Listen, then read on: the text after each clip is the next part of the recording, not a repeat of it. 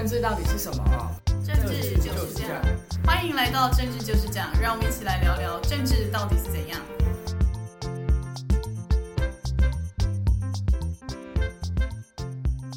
大家好，欢迎回到政治就是这样，我是雨杰，我是南天，大家好。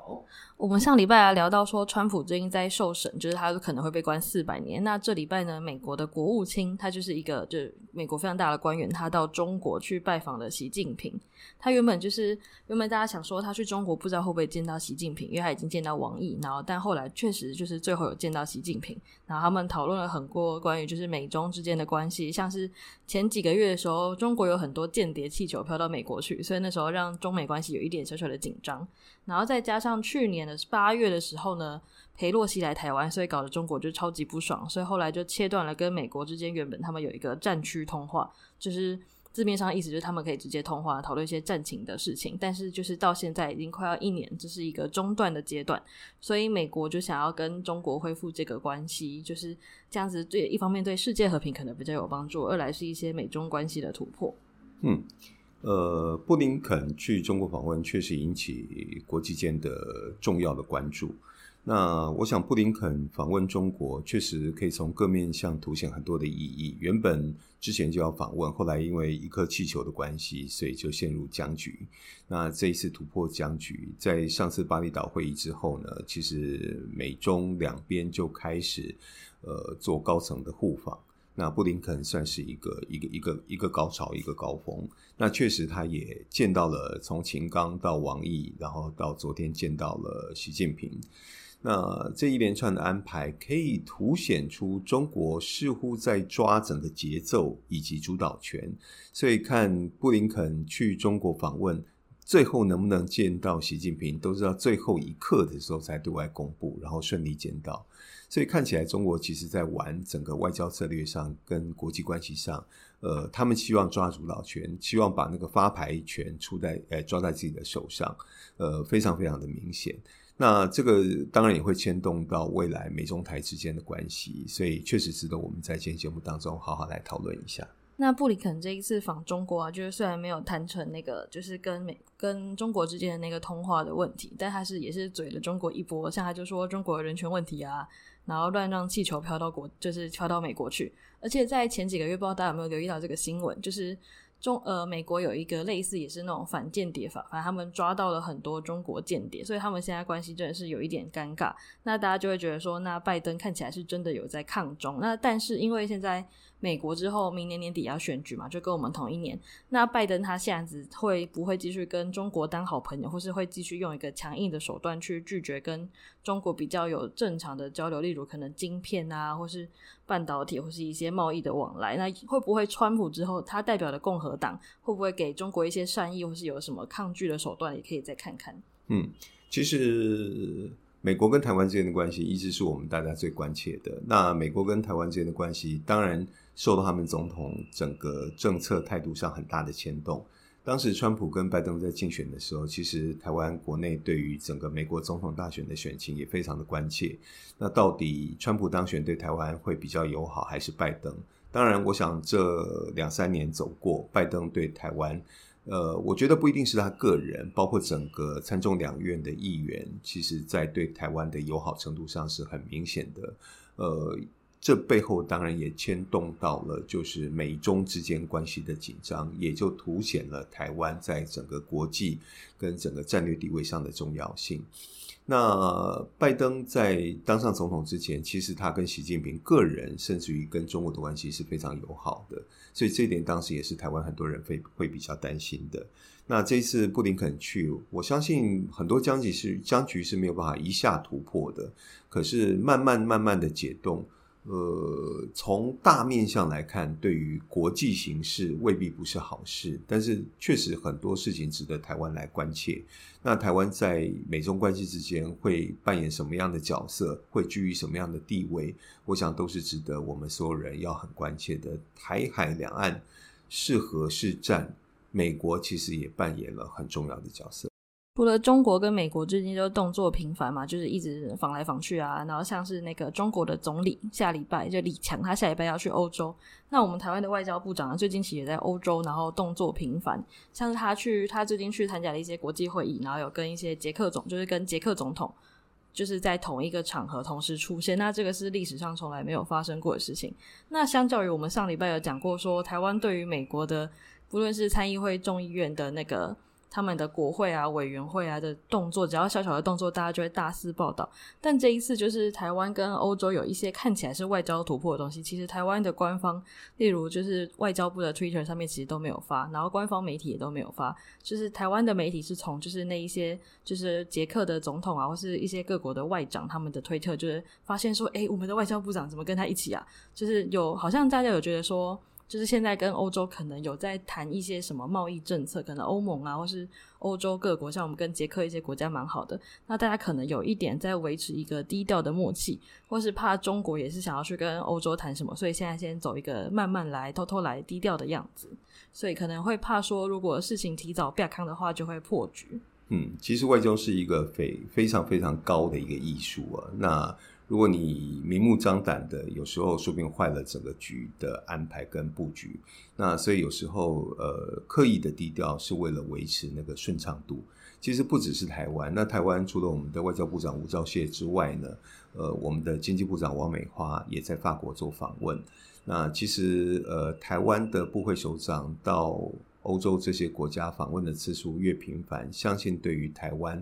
呃的国际能见度是有帮助的，我们也都很乐见其成。那其实中国也在做这方面的努力，他们的总理李强下周也要访问欧洲。那同一时间呢，除了布林肯之外呢，美国还有很多的政商的要角也都在前往中国访问的途中，包括之前的微软的比尔盖茨。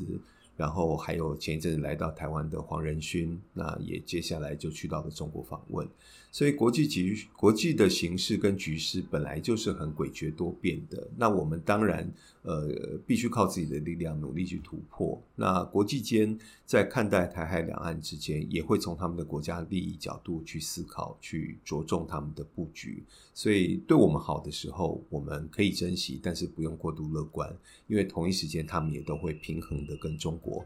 做国际的往来跟发展。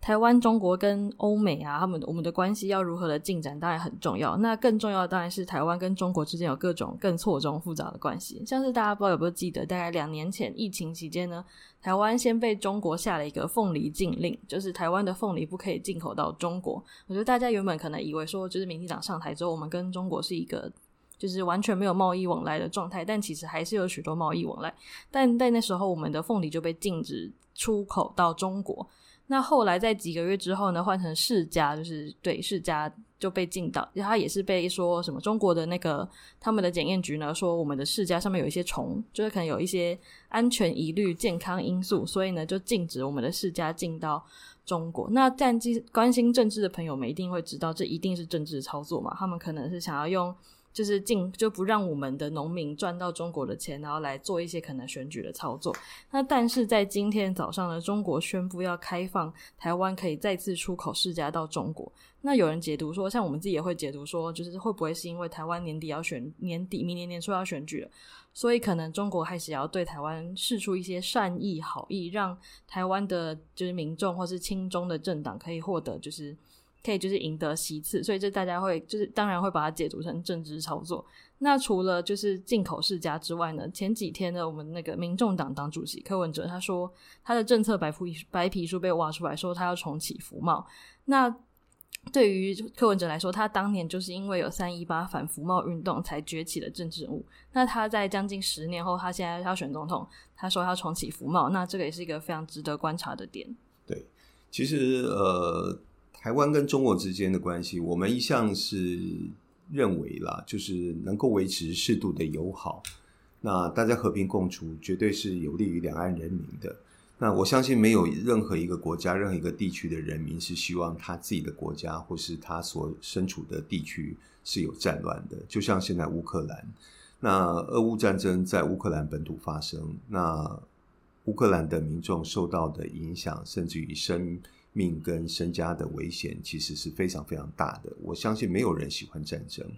那我们回头来看，就是两岸的关系，就台湾很努力在拓展外交空间，希望跟世界各国交朋友。可是我们一直强调，你很难去忍受旁边有一个非常恶，然后随时要对你出拳互殴的恶邻居存在，尤其它又这么大。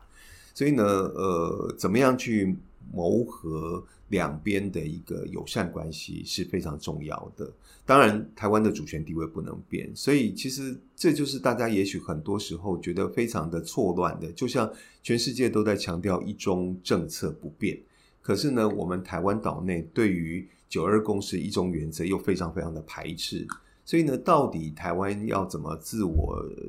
去定位？然后呢，国家主权的人格会不会形成一个分裂？这是非常非常，就是当政者要去拿捏的。不管二十年谁当选总统，都要面对这样的问题。那刚才宇杰提到，就是中国好不容易在经历了将近两年之后，又把世家重新开放，让台湾的释迦农可以把世家呃外销到。呃，中国这是一个非常大的好消息，可是也可以看得出来，他们政治上的操作特别要强调，就是夏立言副主席跟饶庆林县长的功劳，所以这这中间当然会被解读是有政治上的操作。过去在台湾大选期间，中国常常会用武力恫吓的方式，当然他们知道那会引起反效果，他们也知道台湾人。一向都善良，是不是吃软不吃硬？所以这次在选前几个月丢出这样的一个讯息，好吧，我让你们的世家重新可以进口到中国来，尤其是凤梨世家，在台湾的销路远远不及中国，所以这项开放对台湾的释迦农，我相信是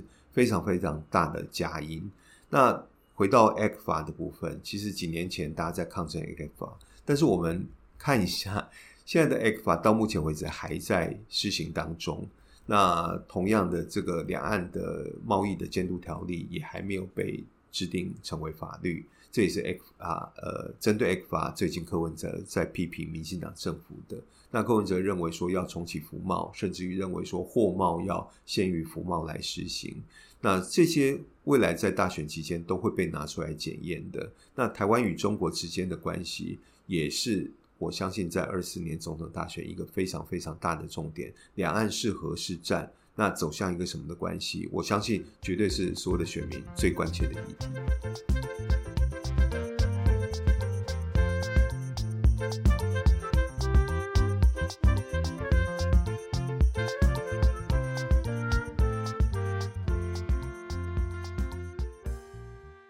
柯文哲除了要重启福茂之外，他上礼拜开跟馆长一起上直播的时候，他还说他要邀请就是时代力量的，就是一个创党元老黄国昌呢去参，就是要邀请他一起来当他上任之后的法务部长。那我们先不要论，就是时代力量会不会这样因此就被消灭了，这个个真的可以大家一起好好想一想。那柯文哲就是讲的重启福茂啊，或是讲了一些黄国昌，就这些东西确实对他的民调有产生了一些影响。上礼拜天啊，TVBS 就他们做了一个新的民调，然后要先提一下，TVBS 当年就是这几个月以来做民调，通常都是侯友谊最高分，因为他就是大家俗称的青蓝媒体。那但是他上礼拜天公布的一个民调啊，赖清德是三十趴，然后侯友宜是二十三趴，但柯文哲却有三十三趴，这是史上就是这几个月以来第一次柯文哲的民调也超过了赖清德。然后再来是今天早上台湾民意基金会他们也公布一个新的民调，那这个民调看起来就跟之前的比较比较类似，就是赖清德三十六最高，然后再来是柯文哲二十九，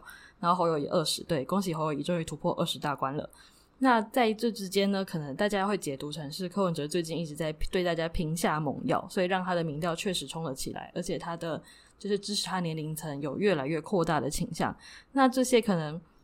但虽然现在离选举还很久，那这些这个样子会不会一直持续到明年选举，都可以再继续观察。对，TVBS 的民调出来之后，确实大家都吓了一跳，因为柯文哲窜升第一，而且那个幅度逐渐拉开，而且他较上一次的民调是增加了百分之十。那连本人柯文哲自己都觉得不相信，怎么可能十天之内民调上升百分之十？可是从今天台湾民意基金会的民调来看，至少有一个事实是被民调验证的，就是柯文哲的民调持续上升当中。因为在台湾民意基金会今天所公布的民调当中，柯文哲也上涨了百分之四，那赖清德呢是微幅上升百分之一，侯友谊却是下滑，而且下滑的蛮多的。所以看起来就是赖清德、柯文哲之间的距离在拉近当中。那侯友谊就是落居到了第三。那国民党内部的小鸡当然非常急，所以国民党很多小鸡希望寻求柯文哲去帮他们站台，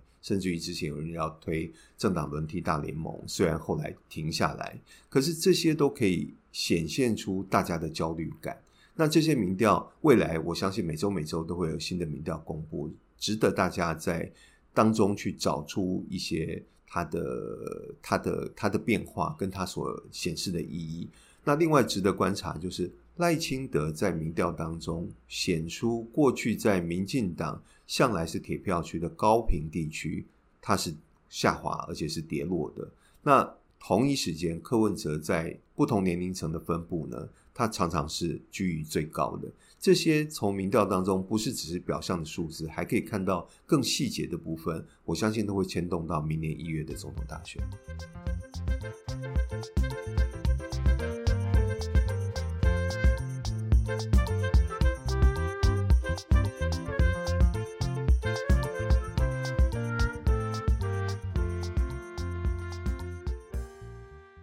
越来越接近选举啊，距离明年投票其实只剩下就是半年多一点点，所以现在也会越来越多的民调啊，大家都可以就是根据自己平常的观察，然后常看的媒体，然后来判断看看你觉得哪一个民调比较符合你心中的标准。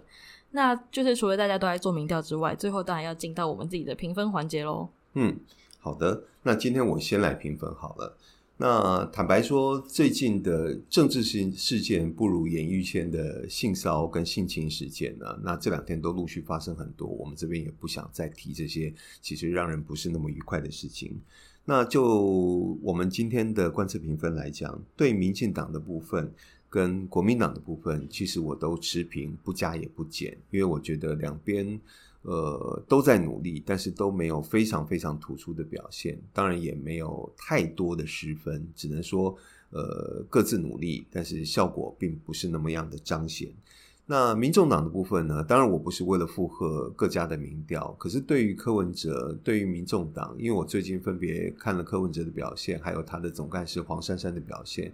呃，黄珊珊其实，在总干事这个位置上，或是大家在很多政策的阐述上，其实有他一套足以说服人的呃的表现。那另外就是柯文哲，我不得不承认，他确实已经越来越掌握那个政治精算师的的技巧跟拿捏。所以呢，他能够把他的民调往慢慢的往上带，而且从年轻人的喜好度之外，能够扩展到其他年龄层。所以呢，我在今天的观测评分当中，要给民众党加一分。再来就换我评分，本周呢，我要给就是民进党的也是一个持平的分数，因为他们就是这两个礼拜以来，其实就是说实在就是在正正常常，然后稳稳当当的在选举，就是没有什么太突出的表现，但也没有什么扣分的表现。所以我这这礼拜呢，给他们不加分也不扣分。但对于国民党来说呢，他们身为一个百年大店，然后他们让侯友谊已经在老三已经当了两个礼拜以上，那真的是对于他们来说，如果我是国民党的那种坚贞支持者，我一定会超气，我一定气到不行。